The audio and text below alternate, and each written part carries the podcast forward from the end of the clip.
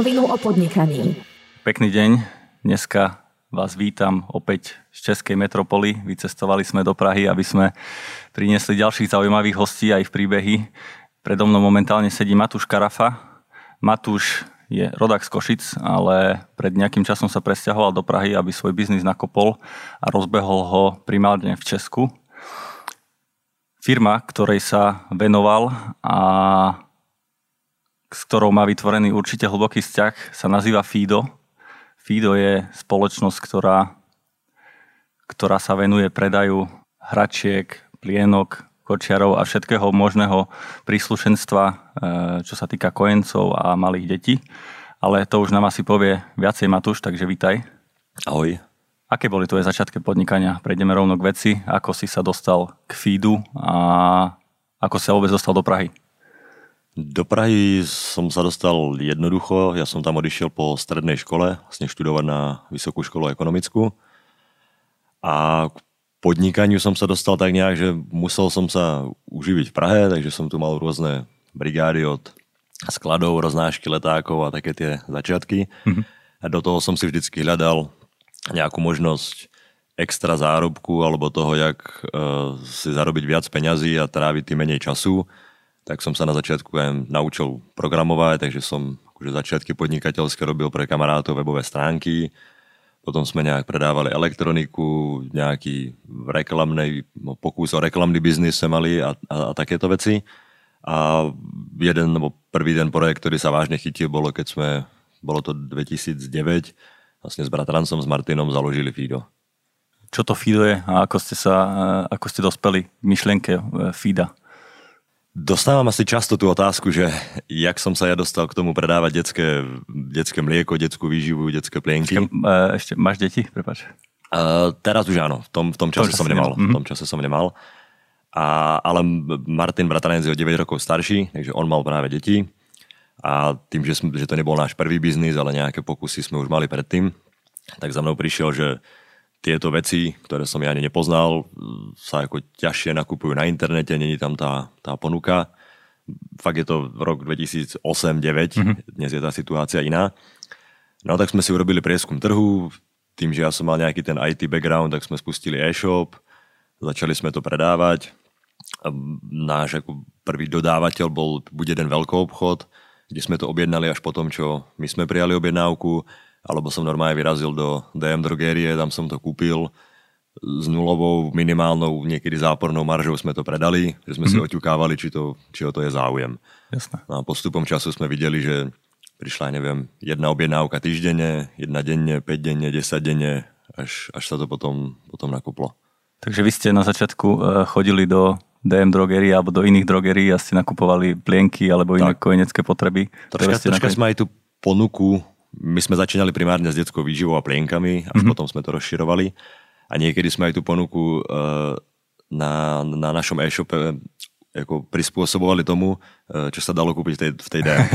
tak Takže to bol fakt ako náš zdroj na oťukanie si toho, či to funguje a taký najjednoduchší. A samozrejme, ako nebavíme sa o tom, že sme na tom zarábali. Pre nás to bolo ako oťukanie si trhu. Jasné. A tak to je super na začiatok si vyskúšať, že čo funguje a čo nie, až potom možno nakúpiť väčšie objemy, no. aby potom ste zbytočne neviazali e, veľa kapitálu v tom. A my sme mali e, ešte len ako asi dôležité povedať vlastne nulové náklady, že všetko sa to odhrávalo v byte, kde som býval, robili sme to všetko len my, takže my sme ako nemali žiaden ako cash flow, že by sme platili Jasne. niekomu za niečo iba za ten tovar. Uh-huh. Ja, som, ja som čítal aj e, na českom Forbese, že vy ste začínali v byte. E, prvý sklad bol asi v tvojej izbe. Áno. A dostali ste sa až na objem cca 40 tisíc objednávok mesačne. To je extrémne číslo, to vychádza, si vravel, že nejakých 1000, 1200, 1500 denne ich bolo. Ako prebieha ten proces, e, že od jednej objednávky týždenne ku 1500 denne, ako sa to dá zvládnuť? Tak ono takto to znie šialenie, ale samozrejme ten, to nebolo z jednej objednávky a druhý deň no, 40 tisíc, ale bolo to koľko, počítam, 6-7 rokov to trvalo, nejak tak. Ale bol to veľký skok a malo to samozrejme nejaké fázy, že dlho sme sa trápili vždycky na nejakom limite, potom bola nejaká vec, ktorá nás katapultovala vyššie.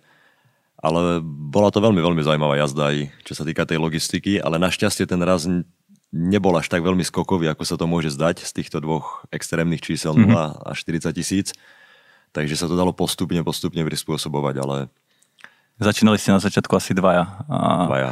Predpokladám, Viac že... menej jeden a niečo, pretože Martin bol ešte full-time zamestnaný niekde inde. Mm-hmm.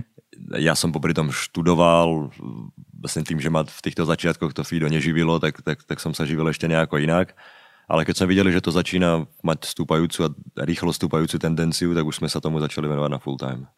A keď vravíš od toho 1,5 človeka za nejakých 5-6 rokov, e, vás tam bolo koľko asi? Naj, v čase najväčšej zamestnanosti firme nás bolo plus minus 200.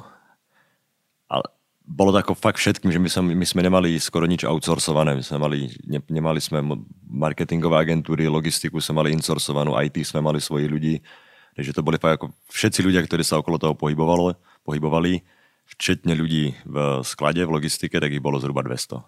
Ty si mal na starosti primárne manažment ľudí a financie?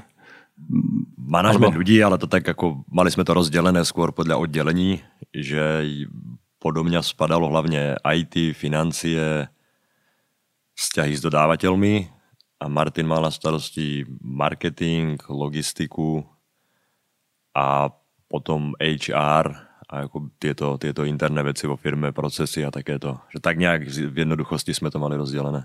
Ako, ako prebieha aj ten proces, možno ak vravíš, že si mal na starosti financie, e, z nakupovania plienok v drogerii až po obrovské sklady.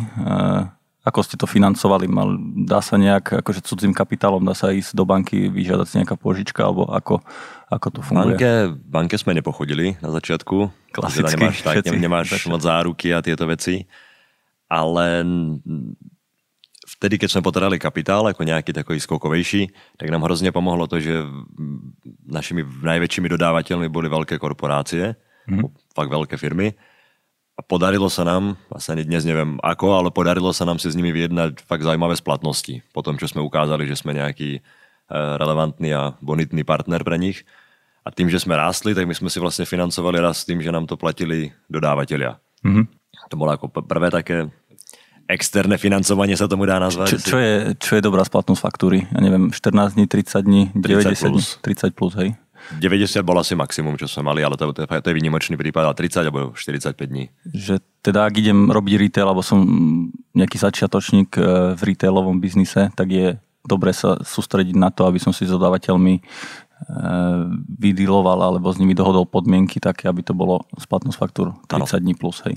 Nám sa to osvedčilo, zvlášť v čase, kedy rastieš každý mesiac väčší než ten predchádzajúci, Jasne. tak sa ti to hrozne, hrozne vypláca. Nakoniec myslím, že to bolo až pol, miliard, pol miliardy českých korún obrat ročný. Myslím si, že 650 miliónov bol asi tak to plus minus ten najvyšší bod. To je extrémne číslo. A v tom čase aj ste sa rozhodli, že to exituješ, že z tej firmy odídeš a predáš podiel? Alebo... Mm, nie úplne. My sme, ešte, ešte ak sme sa bavili o tom externom financovaní, tak my mm-hmm. sme už uh, v roku 2014 Uh, sme sa nejak predtým stretli s polským fondom MCI, čiže ako docela významný tedy investor v tomto regióne a dohodli sme sa, že oni investične vstúpia do FIDA a pomôžu to s expanziou, uh, s financovaním toho rastu a ich podmienka bola, že zároveň vstúpime na polský trh mm-hmm. a že nám k tomu poskytnú kapitál.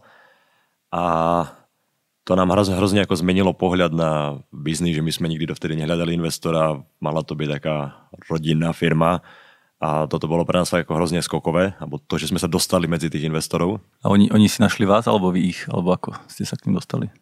Bol to taký mix, že my sme, uh, my sme sa zoznámili potom so zakladateľmi Windel.de, čo už bolo, robili vlastne to, čo Fido, len v oveľa väčšom mm-hmm. a na oveľa väčšom trhu. To je vlastne ich subjekt, ktorému sme to nakoniec predali, Fido. A oni chceli vstúpiť do Česka, my sme sa s nimi začali nejak, oni si našli nás a začali sme sa o tom baviť, ale nakoniec to padol aj ten náš spoločný deal, aj ich vstup do Česka. A asi na základe toho si nás potom našiel ten fond MCI, ktorý do nás investoval. Rozbehli sme to aj v Polsku a vlastne spoločne sme to, to bola fakt rýchla jazda, asi o rok a dva mesiace predali Windelnu celé. Takže celý ten proces od vstupu investora do firmy až po predaj trval rok a dva mesiace, hej? Ro, roga nejaký mesiac, áno. Tak to bola to bola, to bola veľká rýchlovka. a koľko, o koľko sa vám podarilo uh, zvýšiť obraty za ten rok a dva mesiace? Alebo aký si tam mali rast? Ešte to si presne nepamätám, ale fakt bol veľký a neviem už presne tie čísla, myslím si, že to bolo niečo ako z 30 miliónov na 90. Mm-hmm, takže alebo niečo také, ako skokový. Už ty si spomínal, že, že na začiatku to bola rodinná firma, veď ste to založili ty s bratrancom, takže mm-hmm. predpokladám, že bola tam nejaká citová väzba a veľa začínajúcich podnikateľov, ak začína nejaký svoj prvý projekt, tak je dosť naviazaných na ten biznis. A ako si to ty vnímal pri tom exite vlastne, ak si mal predať podiel vo firme. Nebolo ti to ľúto? Alebo... Ľútosť asi není tak, tak ako úplne emocia, ktorú som cítil, ale my sme sa vlastne na ten predaj pripravovali my už od vstupu toho prvého investora, či už bol taký ako neočakávaný, neplánovaný krok v začiatkoch, tak s nimi už sme už nás pripravovali na to, že tá firma sa buduje, aby sa ďalej uh, potom predala nejakému strategickému hráčovi. Takže to nebolo úplne zo dňa na deň, ale dlhšie sme sa na to Vedeli sme o tom, potrebovali sme to na dostať na nejaký level a dohodnúť sa s nimi. Ale bolo mi to samozrejme smutno, že, že človek v tej chvíli ešte nie opúšťa, ja som stále v tej firme pokračoval, ale, ale že už to není, není tvoje. Mm-hmm. A u mňa sa to prejavilo aj tým, že nech to dám do časovej súvislosti, my sme to v roku 2015 predali ako akcionársky, že, že už sme nevlastnili tú firmu. A dva roky na to ja som odišiel aj z vedenia, aj úplne opustil firmu. A bolo to práve preto, že po tom predaji postupne som sa cítil už nejaký demotivovaný, mm-hmm. možná vyhorený po tej jazde, ktorú sme mali, nebo vyčerpaný a tým, že už som asi stratil tú podnikateľskú motiváciu toho, že to není moje, tak som sa postupne rozhodol, že, že, že z toho odídem. Čo bolo potom? Predpokladám, že si mal odložený nejaký kapitál z tej investície. Obhľadal sa po nejakých nových projektoch? Áno a robím to troška ešte aj dodnes, že ja som si našiel nejaké, no skôr spojil s ľuďmi, ktorí, ktorých tiež zaujímalo investovanie, mali nejaký kapitál a, a investovali sme do pár technologických firiem, alebo skôr sme sa spojili do, možná to nazveme ako privátneho fondu a mm-hmm. potom sme investovali do pár firiem technologických. U mňa hlavne z toho dôvodu, že ma tie technológie vždycky zaujímali, fascinovali hrozne im verím, ale zároveň si neviem predstaviť v tom podnikať, pretože tomu nerozumiem.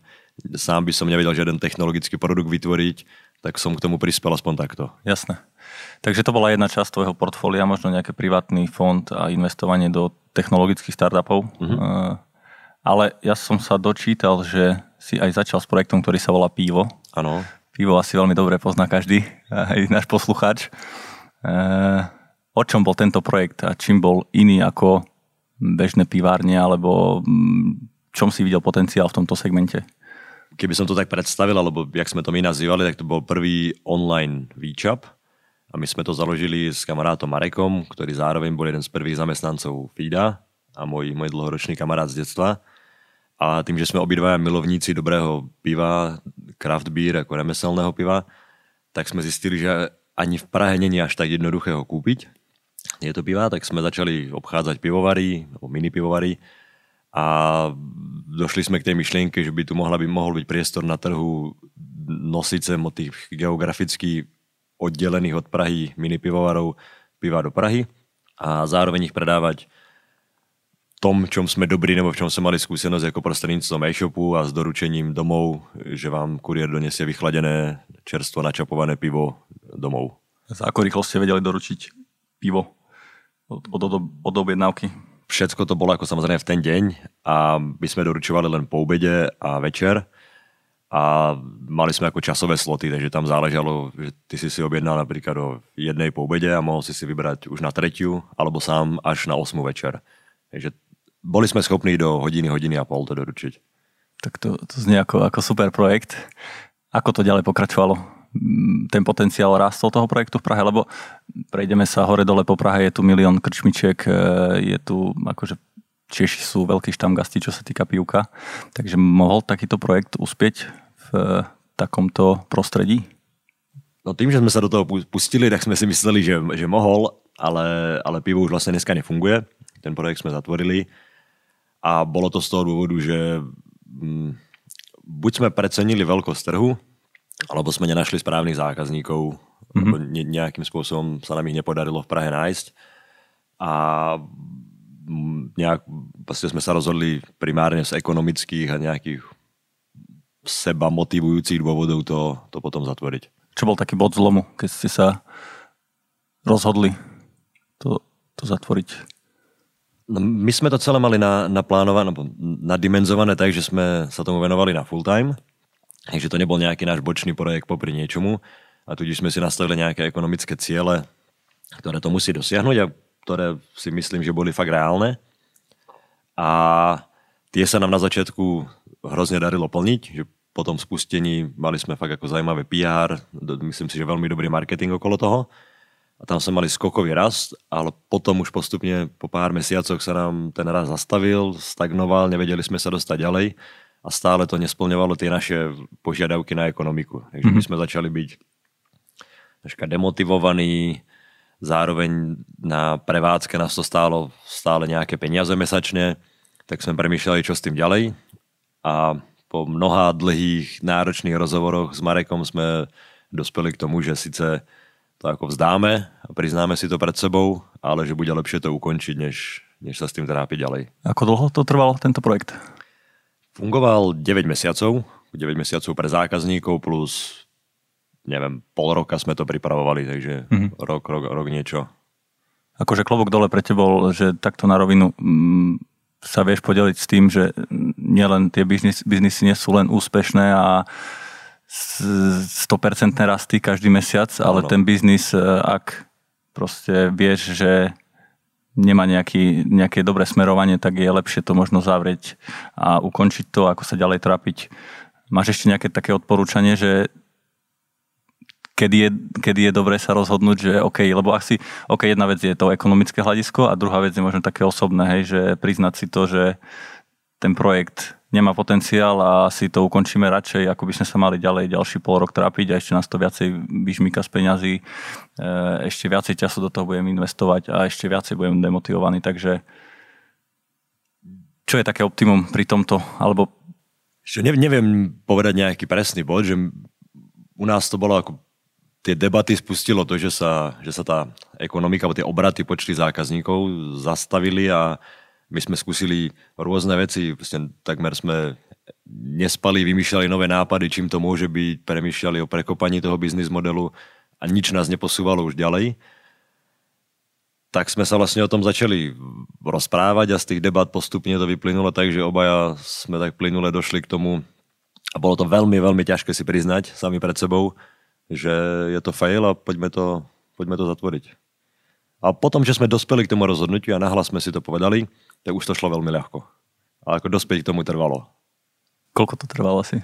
Ako Pár mesiacov? Na, na, tým, že celý projekt fungoval 9 mesiacov, tak to nebola nejaká, ne, nejaká dlhá, dlhá doba. Ja neviem, dva, dva mesiace predtým, než sme to zatvorili, sme k tomu tak nejak došli. Alebo došli k tým debatám, že niečo s tým musíme urobiť a jedna z variant je uh, to zatvoriť a, a ísť inou cestou. A potom posledný mesiac, povedzme, že sme to nezatvorili hneď, ale fungovali sme ďalej, lebo sme chceli odísť jak to ako so vstýčenou hlavou a s čistým Jasne. stolom, žiadne nejaké záväzky a, a nejaké nezhody s niekým, tak sme sa so všetkým vyrovnali, zákazníkom sme to oznámili, že neviem, za tri týždne to bude končiť, majú posledné možnosti objednať to pivo a to sa nám podľa mňa, alebo som na to hrdý, jak sa nám podarilo to i ukončiť ku všetkým partnerom a k zákazníkom. Tak to je akože fakt obdivhodné, že, že ste to takto ukončili, lebo e, množstvo ľudí to ukončí tak, že fakt nesplatené záväzky, e, nevybavené objednávky a tak ďalej, takže akože... Tomu sme sa chceli vyhnúť. Fakt klobúk dole. To bol aký rok, keď ste skončili?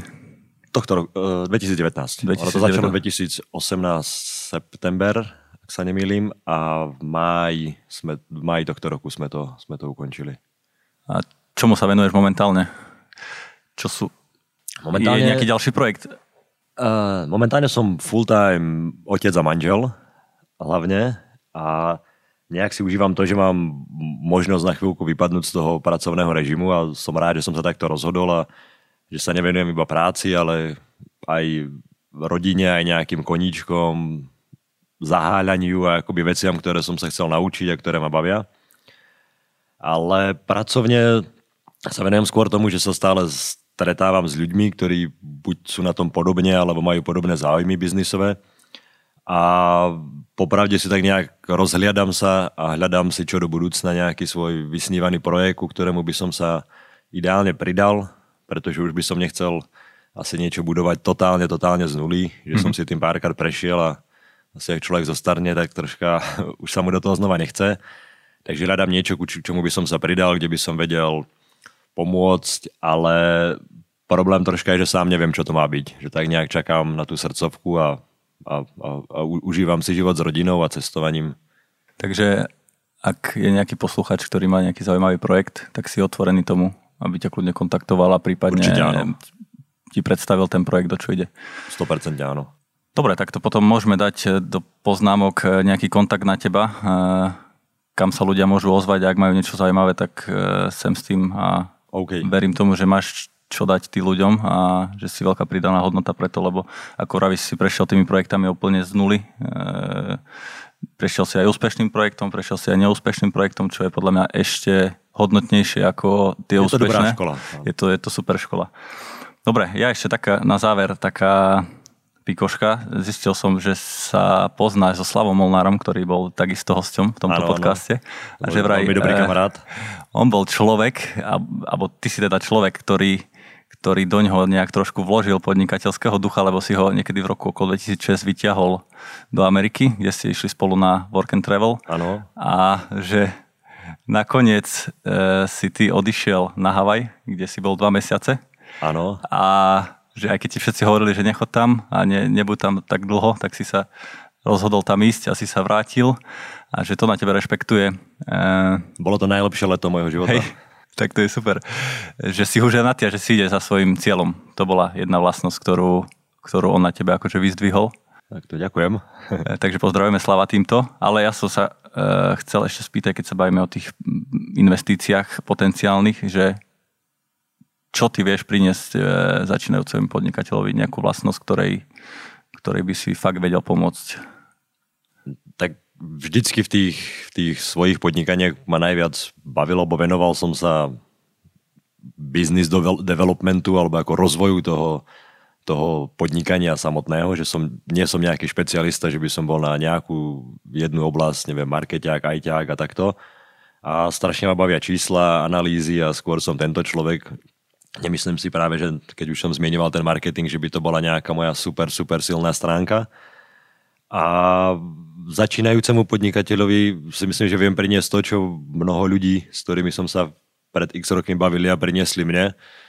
Tie skúsenosti, ako snaha predať niečo to, čím, čím si ten človek prešiel. A doporučiť možno, ako sa vyvarovať určitých chýb alebo nejakým spôsobom mentorovať toho, toho človeka na mňa hrozne fakt bavil ako rozvoj biznisu s mhm. obchodnými mm-hmm. partnermi, s dodávateľmi, uh, nejak sa dívať na ten, na ten biznis, čo zlepšiť, aby sa to dramaticky posunulo ďalej.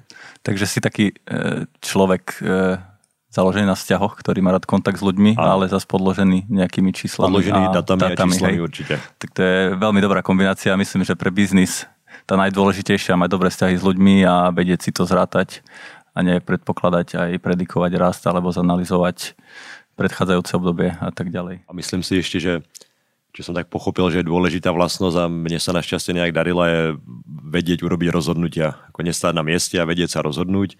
Až budúcnosť ukáže, či to rozhodnutie bolo správne, to v tej chvíli si myslím, že väčšinou nevieme.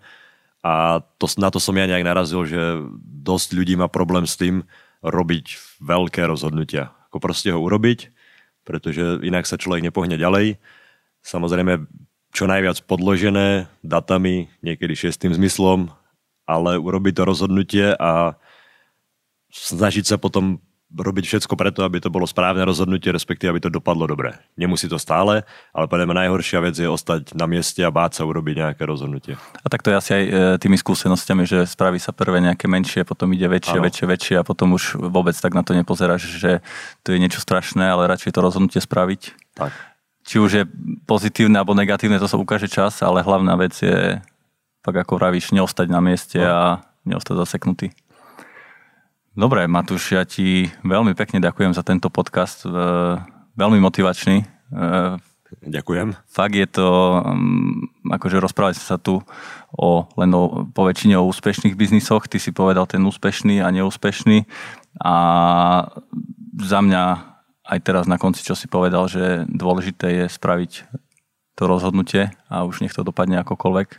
99% som presvedčený, že to posunie tú firmu ďalej stále pozitívne. Môžem potvrdiť, presne tak. Ešte raz si ďakujem, že si s nami trávil pekné predpoludne v Prahe. Ja ďakujem za pozvanie a tiež za veľmi dobré otázky a super rozhovor. Tak e, počúvali ste na rovinu o podnikaní. Ak e, sa vám tento podcast páčil, tak neváhajte ho zdieľať so svojimi priateľmi alebo známymi. Ďalšie podcasty nájdete na stránke www.narovinu.online alebo na všetkých streamovacích platformách. Moje meno je Erik Lakomi, dneska tu bol so mnou Matúš Karafa a prajeme vám pekný deň. Dovidenia. Počúvali ste na rovinu o podnikaní. Dvojtýždenný podcast spoločnosti ProSite Slovensko. Podcast na rovinu o podnikaní nájdete vo vašich mobilných podcastových aplikáciách alebo na streamovacej službe Spotify, ale aj na webe www.narovinu.online. Dnešná epizóda vznikla s podporou ProSite Academy, vzdelávacej platformy spoločnosti ProSite Slovensko. Strich a produkciu zabezpečila spoločnosť Button Media. Do počutia o dva týždne.